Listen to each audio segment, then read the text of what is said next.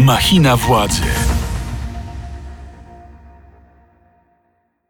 Błażej Makarewicz, Machina Władzy. Dzień dobry, a w dzisiejszym programie porozmawiamy o tym, w jaki sposób Prawo i Sprawiedliwość chce zbudować sejmową większość i czy do polityków opozycji zostali wysłani już jacyś emisariusze z Nowogrodzkiej. Naszym dzisiejszym gościem jest poseł PSL trzeciej drogi, pan Władysław Tofil Bartoszewski. Dzień dobry. Dzień dobry panie redaktorze, witam państwa. No to panie pośle, dzwonili do pana z Nowogrodzkiej już? Nie, nikt nie dzwonił. A do kolegów, koleżanek? Do jednej koleżanki, do jednej koleżanki, owszem. Y, Ale to, to jeden, znam, znam tylko jeden taki przypadek. No ale to już dużo, bo, bo to chyba pierwszy taki przypadek, który medialnie jest omawiany. I y, może pan uchylić rąbka tajemnicy, co w tej rozmowie się pojawiało? Jakieś oferty, nie, nie wiem, nie rozmawiałem z nią osobiście, y, nie, bo nie jest z Warszawy i, i to, to, to miało miejsce ewidentnie poza. Chodzi o koleżankę z PSL-u, tak? Tak. No to w takim razie z kim PiS chce tę większość zbudować, jak tylko do jednej osoby się kontaktuje? No nie wiem właśnie z kim potwierdzi, że już w ogóle ma. Nie, tylko, że jest to absolutna polityczna fikcja. e, Dlatego, że y, żaden poseł elekt z PSL-u nie przejdzie do PiSu i nie stworzy koalicji z PiSem. To gwarantuję. I z tego, co słyszę, żaden y, poseł i posłanka e, elekci z innych partii również tego nie będą czynić. A wręcz przeciwnie, słyszę głosy, że niektórzy posłowie e, e, którzy czekają na zaprzysiężenie z Prawa i Sprawiedliwości, gotowi by po, po stworzeniu rządu przez opozycję rozważyć zmianę klubu To poselskiego. zaraz o to zapytam. To w takim razie o co w tym wszystkim chodzi pana zdaniem? Co ma na celu ta gra na czas?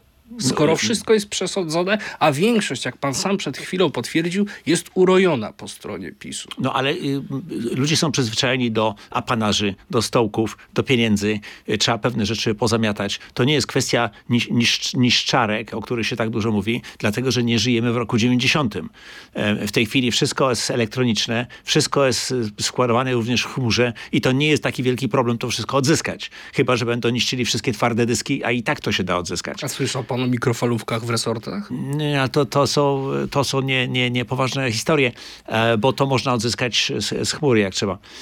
I mamy ekspertów bardzo dobrych od e, IT i, i mamy bardzo dobrych ekspertów w, w, tej, w takich e, sprawach w Agencji Bezpieczeństwa Wewnętrznego i w, i w oddziałach cyberbezpieczeństwa, w związku z tym nie, nie wątpię, żeby to o to chodziło. Natomiast owszem, to chodzi o to, żeby jak najdłużej ciągnąć korzyści, rozdawać pieniądze rozmaitym fundacjom, rozmaitym stowarzyszeniom jeszcze tutaj dać dotacje, jeszcze tam dać jakieś granty po to, żeby, e, żeby się zabezpieczyć, żeby mieć z czego żyć przez następne 4 lata. A widziałby pan e, w polskim stronnictwie ludowym miejsce dla Przemysława Czarnka? Y, To byłoby dość trudne, muszę powiedzieć. E, Zwłaszcza, że pan e, profesor Czarnek zdaje się chciałby być wybitnym, znanym i wpływowym politykiem Prawa i Sprawiedliwości, bo dostał bardzo dużo, dużo głosów w swoim okręgu e, i uważa, że jest potencjalnym delfinem.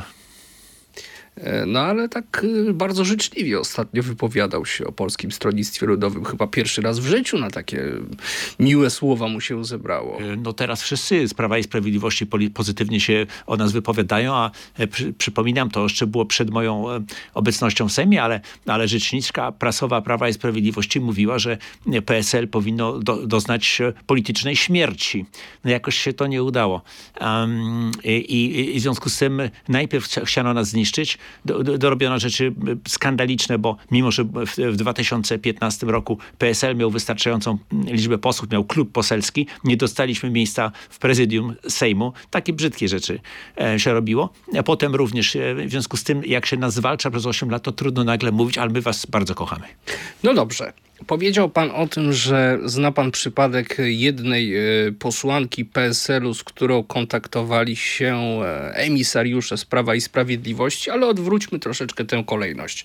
To czy są jacyś posłowie PiSu, którzy pukają do drzwi PSL-u, ale w z inną intencją, z chęcią dołączenia do Polskiego Stronnictwa Ludowego. No tutaj gdzieś medialnie spekuluje się o tym, że pan Ardanowski byłby zainteresowany. Tego nie wiem, nie pytałem pana ministra Ardanowskiego, e, czym jest zainteresowany. Oczywiście go znamy e, jako ministra rolnictwa, oczywiście go znamy, bo głosował z nami przeciwko piątce dla zwierząt, e, za co został wyrzucony z klubu PiS, no ale potem został przywrócony, bo nie mieli większości, więc trzeba było to. Ale oczywiście, kiedy była zmiana na pozycji ministra rolnictwa, to, to tego, tego stanowiska nie dostał, mimo że jest kompetentny akurat. No właśnie, a jak jest z tymi, z tymi politykami PiSu? Ktoś y, zgłasza się do PSL-u, że chciałby ewentualnie dołączyć? Tego nie wiem, do mnie się nie zgło, nikt nie zgłasza. Ale coś pan słyszał na pewno. Nic nie słyszałem, natomiast podejrzewam, że to się rozpocznie jak się utworzy rząd, bo wtedy jest, że tak powiem, z kim rozmawiać. Jak już jest rząd, jest określona większość, to wtedy niektórzy mogą uznać, że mm, mogliby zostać najpierw niezrzeszonymi, a potem przejść do jakiegoś klubu, no bo to tak, tak zwykle wygląda. Najpierw się jest niezrzeszonym, a potem się decyduje na dołączenie do jakiegoś klubu. Ale to jest jeszcze przed nami. Ale, y, ale... ale spodziewa się pan tego? To jest możliwe, tak. Ja się, bo to jest taka jest... Nie, nie, nie wszyscy chcą być w opozycji. Zawsze jest przyjemnie jest w obozie rządzący. A są tacy politycy w e, Prawie i Sprawiedliwości, czy zna pan takie osoby, które no, chętnie widziałby pan na przykład w swoim klubie? Nie będę czynił takich, e, takich spekulacji. Tam są ludzie mądrzejsi i mniej mądrzy, bardziej przyzwoici i mniej przyzwoici. Niektórzy zresztą nie dostali się na miejsca biorące w tych wyborach i nie dostali się do Sejmu, mimo że akurat uważałem ich za kompetentnych i sympatycznych kolegów, mimo że z innej opcji politycznej. Więc, ale za to pewnie zostali ukarani. Więc, e, więc e, my nie, nie, nie robimy, że tak powiem, po, połowów po stronie, po stronie posłów e, PiSu, jeżeli ktoś e, do naszego klubu historycznie dołączały osoby z innych ugrupowań, ale to wtedy, gdy zostały normalnie wykluczone z tych ugrupowań z takich czy innych powodów, na przykład, że były zbyt konserwatywne i u nas się znalazły i funkcjonują bardzo dobrze. Mm, czy Polskie Stronnictwo Ludowe jest y, zadowolone z y, negocjacji w sprawie utworzenia koalicyjnego rządu? Dostaniecie to, co chcieliście? Nie mam pojęcia. Negocjacje cały czas trwają. I, i również dzisiaj, również dzisiaj wieczorem, czy późnym wieczorem będą trwały. W związku z tym nie można mówić, nie, ja tych negocjacji nie prowadzę, a jak gdybym prowadził, to bym się nie, nie, z nimi nie dzielił publicznie, bo nie na tym polegają negocjacje, ale ponieważ ich nie prowadzę i nie mam takiej wiedzy, na jakim jesteśmy etapie, ale jesteśmy na etapie zaawansowanym z tego, co słyszę. To kiedy możemy możemy się spodziewać jakichś rozstrzygnięć? Ja myślę, że e, pewne rozstrzygnięcia powinny zapaść przed e, pierwszym, drugim listopada, czyli przed okresem dwóch dni świąt, ale może nie kompletne, nie, nie pełne, ale z całą pewnością zakładam, że jak Sejm się zbierze 13 listopada na pierwsze posiedzenie, e, to opozycja będzie miała e, wszystko mniej więcej poukładane. A dalej pan podtrzymuje, że Władysław Kosiniak-Kamysz byłby lepszym premierem niż Donald Tusk? Proszę zwrócić uwagę, że ja wypowiedziałem się na ten temat w noc ostatniej, te, ostatniego dnia kampanii wyborczej, czyli o godzinie między 8.15 a 9 wieczorem 13 października.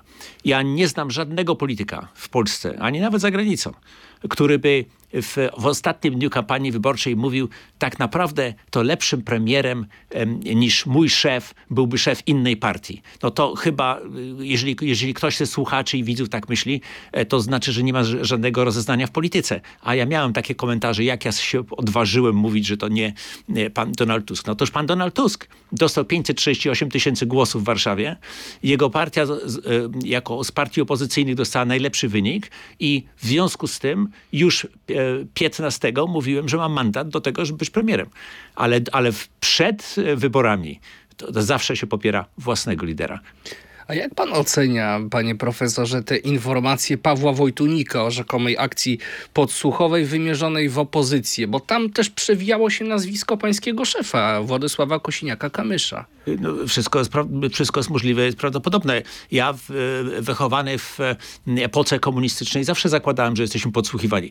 E, co akurat było zgodne z prawdą, bo w teczkach IPN-u dotyczących mojego ojca mój ojciec mi wskazał z pewnym rozbawieniem, że jak miałem lat 9 rozmawiałem przez telefon stacjonarny z kolegą, to nasza rozmowa między kolegami dziewięciolatkami została podsłuchana i spisana. I ja mam to w domu, że co ja mówiłem do kolegi. Więc to, ja jestem przyzwyczajony do tego, że władza e, chce, jak chce, to podsłucha. Oczywiście mieliśmy skandaliczny nie, e, przykład z, z używaniem Pegasusa, które jest bardzo inwazyjnym, bardzo inwazyjnym narzędziem, chyba najbardziej inwazyjnym, które zostało zastosowane nie przeciwko terrorystom, tylko przeciwko politykom partii opozycyjnych. I, i to jest rzecz skandaliczna. No, dzięki Bogu zabrali się za to Amerykanie, nacisnęli na Izraelczyków, którzy musieli wycofać się z tego. Myśmy stracili licencję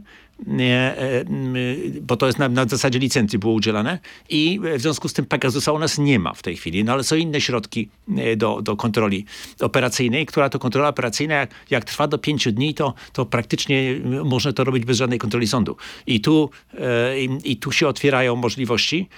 My te sprawy oczywiście zbadamy, bo takie rzeczy nie giną. W związku z tym, jak przejmiemy rządy, przejmiemy służby, to to, to wszystko wyjdzie na jaw. A słyszał pan o jakichś przypadkach szantażowania polityków PSL-u przez no, ludzi z szeroko rozumianego obecnego obozu władzy?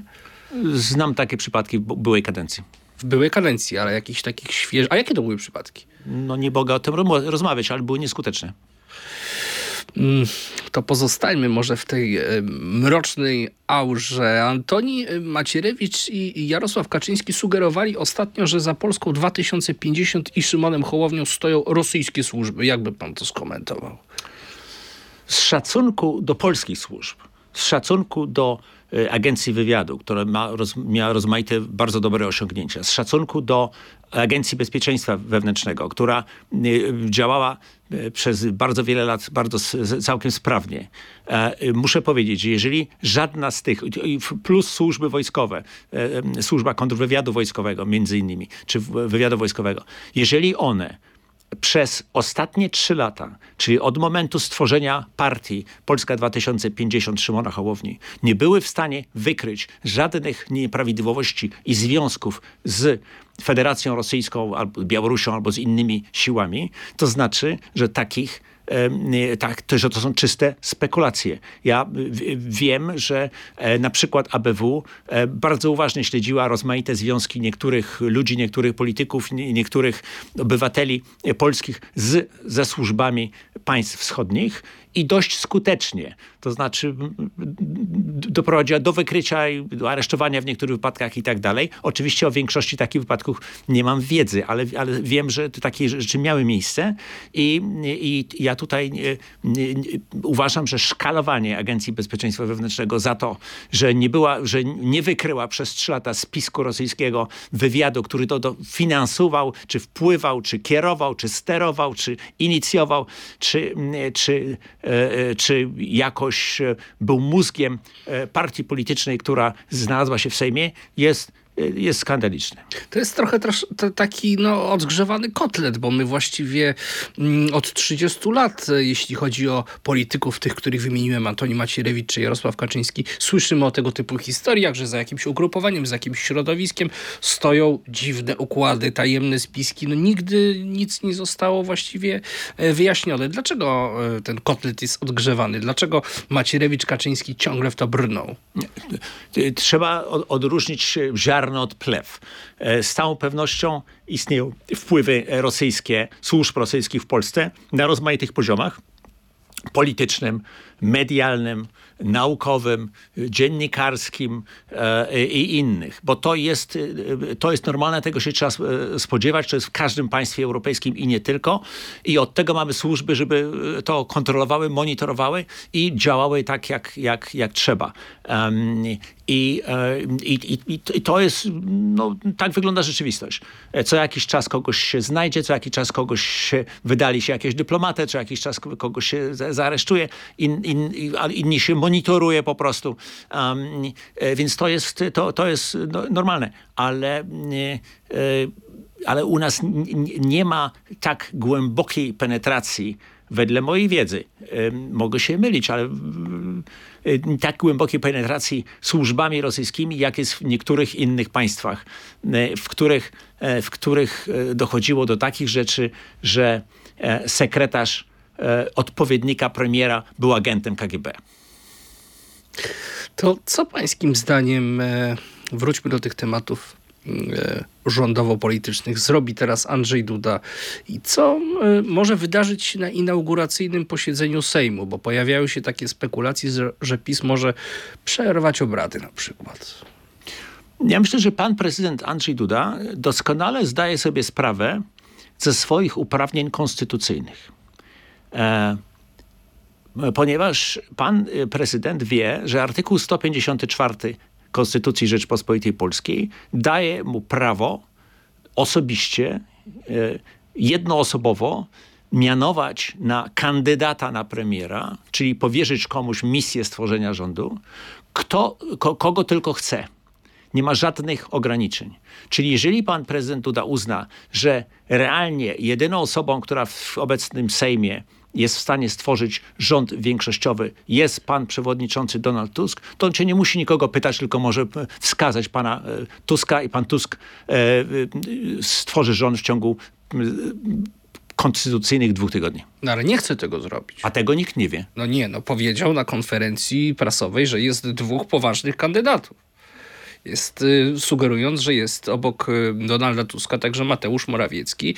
Powoływał się na to, że Mateusz Morawiecki zapewnił go o tym, że ma większość w Sejmie.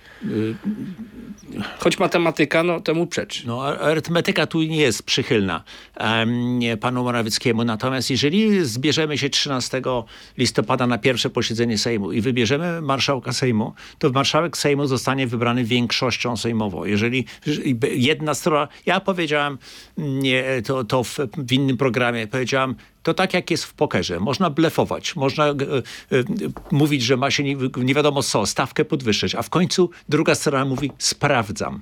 I my 13 listopada sprawdzimy, kto ma większość. I, to jest, I tutaj nie jest tak, że dwóch ma większość, tylko będzie miał jeden. I wiem, kto to będzie. Kto to będzie? Donald Tusk i opozycja demokratyczna.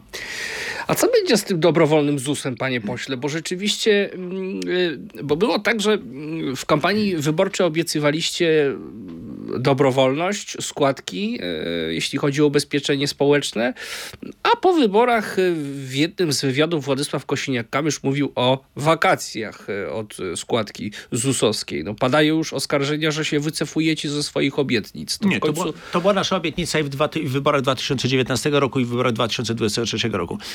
My jesteśmy za tym, żeby, żeby, była, żeby był dobrowolny ZUS. To, to nie znaczy, że można powiedzieć, ja w ogóle ZUS-u nigdy nie będę płacił, e, bo system emerytalny polega na tym, że się płaci składki do, do Zakładu Ubezpieczeń Społecznych. Natomiast, natomiast w sytuacji, bo to się zaczęło w sytuacji mm, problemów e, gospodarczych i problemów z COVID-em, i innych, że jeżeli e, małe przedsiębiorstwo, mikroprzedsiębiorstwo, jednoosobowa działalność gospodarcza musi płacić ZUS, który w tej chwili wynosi 1500 zł miesięcznie, a nie ma przychodu, czyli musi płacić niezależnie od tego, że traci pieniądze i, to powoduje do, do zawieszenia działalności, potem do jej zamknięcia i do zamknięcia działalności małych firm. I my sugerowaliśmy i to podtrzymujemy, żeby był taki okres przejściowy, no bo nie można powiedzieć, że nigdy nie będziemy płacić składek, y, że, żeby dać szansę tym y, tym firmom się utrzymać ponad powierzchnią, bo nie jest w interesie Polski, żeby firmy, które przynoszą bardzo duży procent PKB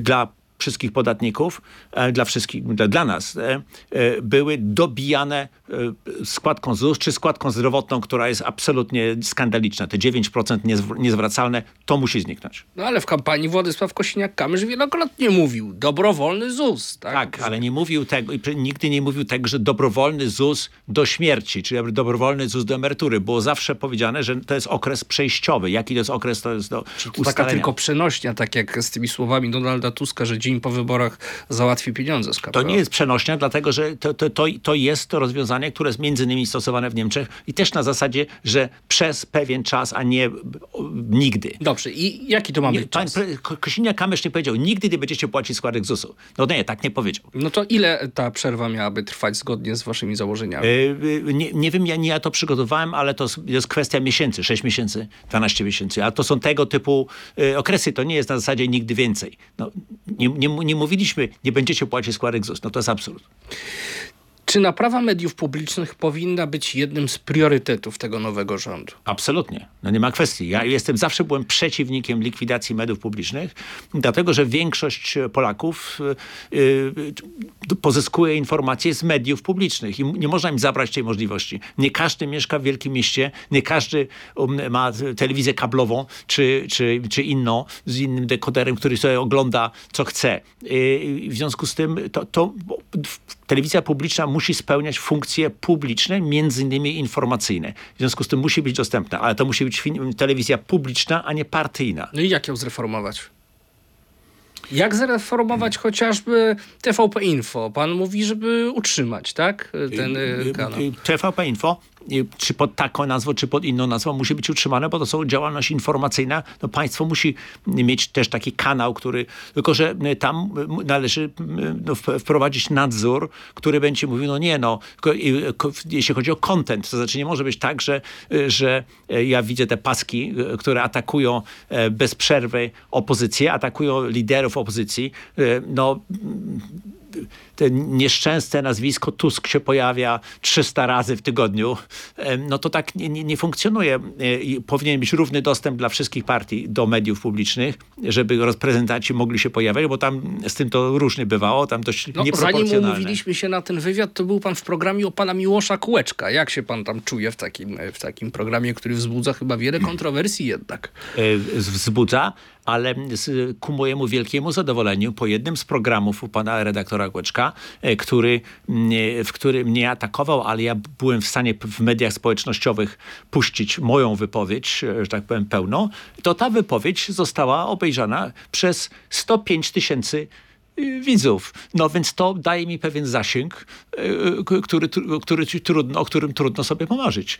E, mówi pan o tym, w jaki sposób zreformować media publiczne, e, no ale Prawo i Sprawiedliwość i pracownicy TVP rozpoczęli właśnie kampanię, akcję walki o pluralizm i o wolność mediów, właśnie w trosce o swój przyszły los. No i będą media pluralistyczne, i są stacje radiowe i stacje telewizyjne w rękach prywatnych.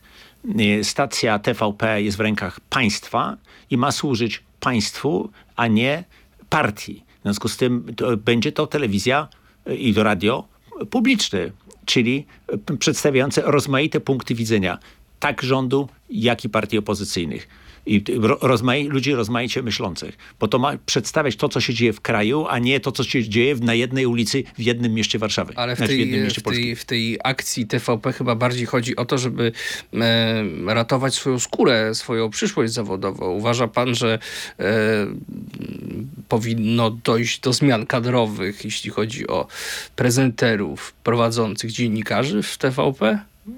To e, ja mam takie podejrzenie, że e, Inaczej, czy na przykład Danuta Cholecka jako prowadząca wiadomości powinna zostać, pańskim zdaniem? Czy jest profesjonalistką? Ja mam bardzo dobre w, w, wspomnienia, że tak powiem, z, z panią Danutą Cholecką, ponieważ nigdy w życiu nie starała się przerwać moich wypowiedzi, ani mnie cenzurować i byłem traktowany fair. W związku z tym... E, A to jest pan jakimś odosobnionym przypadkiem. Ale to jest prawda akurat. Ale to jest prawda akurat. To, to decyzje personalne będą zależały do tego, od, od, tego, kto będzie zarządzał stacją i co będzie uważał. Ja nie, ja nie będę mikro, robił mikromanagementu w rozmaitych instytucjach państwowych. To jest e, e, z całą pewnością sposób prowadzenia wiadomości musi się zmienić, bo to były wiadomości PiSu, a nie wiadomości a nie państwa. Nie tylko wiadomości, ale w ogóle wszystkich programów programów informacyjno-publicystycznych. No, ja nie oglądałem wszystkich programów ja w, w, w, w, TVP, więc ciężko mi powiedzieć, ale, ale tak, tam był, no, te, te, te słynne paski to było dość, dość kuriozalne i to się musi zmienić, to się musi zmienić, to jest... Panie pośle, a będzie odpartyjnienie spółek Skarbu Państwa? Powinno być odpartyjnie A wierzy pan w to, że będzie? Że na przykład w styczniu, w lutym nie okaże się, że e, w tych spółkach w Orlenie e, i w innych pojawiły się nowe osoby, ale też z nominacji politycznej? Nasz koalicjant e, Szymon Hołownia bardzo ostro nastaje na to, żeby wrócić do, do systemu e, służby cywilnej, do, do systemu konkursów e, i tak dalej. Ja patrząc na to historycznie, to od 30 lat to różnie z tym bywało, bo zawsze partia rządząca wolała mieć ludzi sobie przychylnych w spółkach Skarbu Państwa mm, e, i e, jedynym sposobem, żeby tego nie było, no to należało, że te spółki, e, spółki tak zwanego Skarbu Państwa w większości były w rękach prywatnych, niekoniecznie cudzoziemskich, ale prywatnych i w związku z tym nie ma wtedy specjalnie wpływu na to, co partia może mm, zrobić. Ale zawsze są takie tendencje. Nie tylko w Polsce zresztą, w całej Europie żeby mieć ludzi sobie bardziej przychylnych w, w, w, dużym biznesie. E, tak jest w Niemczech, tak jest we Francji. No tak, takie są realia. Natomiast, e, natomiast e, dla mnie jest rzeczą podstawową, absolutnie newralgiczną, żeby to byli ludzie kompetentni. I miał taki plan w swoim czasie Jan Krzysztof Bielecki. No, PiS też twierdzi teraz, że kompetentnych ludzi wprowadza. Skrajnie niekompetentnych. No, Daniel Obajtek, y, gigantyczne zyski Orlenu, nieporównywalne w, historycznie. W jaki sposób robione? Ska nie, to, to, to jest, oni są skrajnie niekompetentni. Jak zawsze mówię, w 2016 roku PiS zrujnował najlepszą stadninę koni arabskich w Europie, a potem, się, a potem poszło jeszcze gorzej. To, ten, ten rząd jest, zawsze był niekompetentny. To jest naj, najgorszy problem, bo, bo jeszcze, żeby oni byli nie, e, e, e jakimiś e, tam krewnymi kolegami e, tego czy innego polityka, to by była jedna sprawa, żeby przynajmniej byli w stanie coś robić. A oni byli krewnymi znajomymi, tylko niekompetentnymi. Jan Krzysztof Bielecki miał pro, projekt na to, jak to zrobić, właśnie odpolitycznić miano, mianowanie ludzi na stanowiska w, w spółkach Skarbu Państwa, ale to było uważane za właśnie odbieranie jakiejkolwiek in, możliwości ingerencji polityków w i to nie przeszło. A miał rację. Będzie zgoda PSL-u i trzeciej drogi na dekryminalizację aborcji?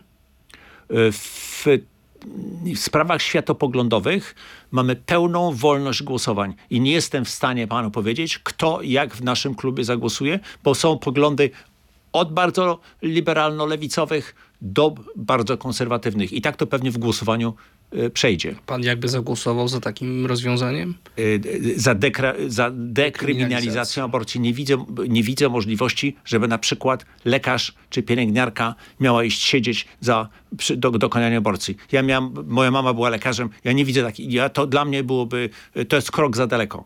To jest, ja, ja nie muszę się zgadzać z kompletną liberalizacją y, sposobu przerywania ciąży, jak niektórzy mówili, niektórzy kandydaci na, na posłów, bez żadnych ograniczeń, e, jak długo to ciąża ma trwać.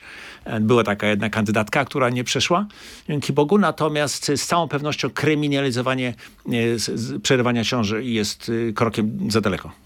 Bardzo dziękuję. To był podcast Machina Władzy w Radiu Z, a naszym gościem był poseł PSL trzeciej drogi Władysław Teofil Bartoszewski. Bardzo dziękuję za rozmowę. Zachęcam do słuchania naszego podcastu w playerze Radia Z i do e, subskrybowania kanału Radia Z na YouTube, komentowania naszej e, dyskusji i przyznawania e, łapek w górę. W kolejnym odcinku naszego programu spotka się z wami pan, pan poseł już właśnie podniósł łapkę w górę bardzo dziękujemy.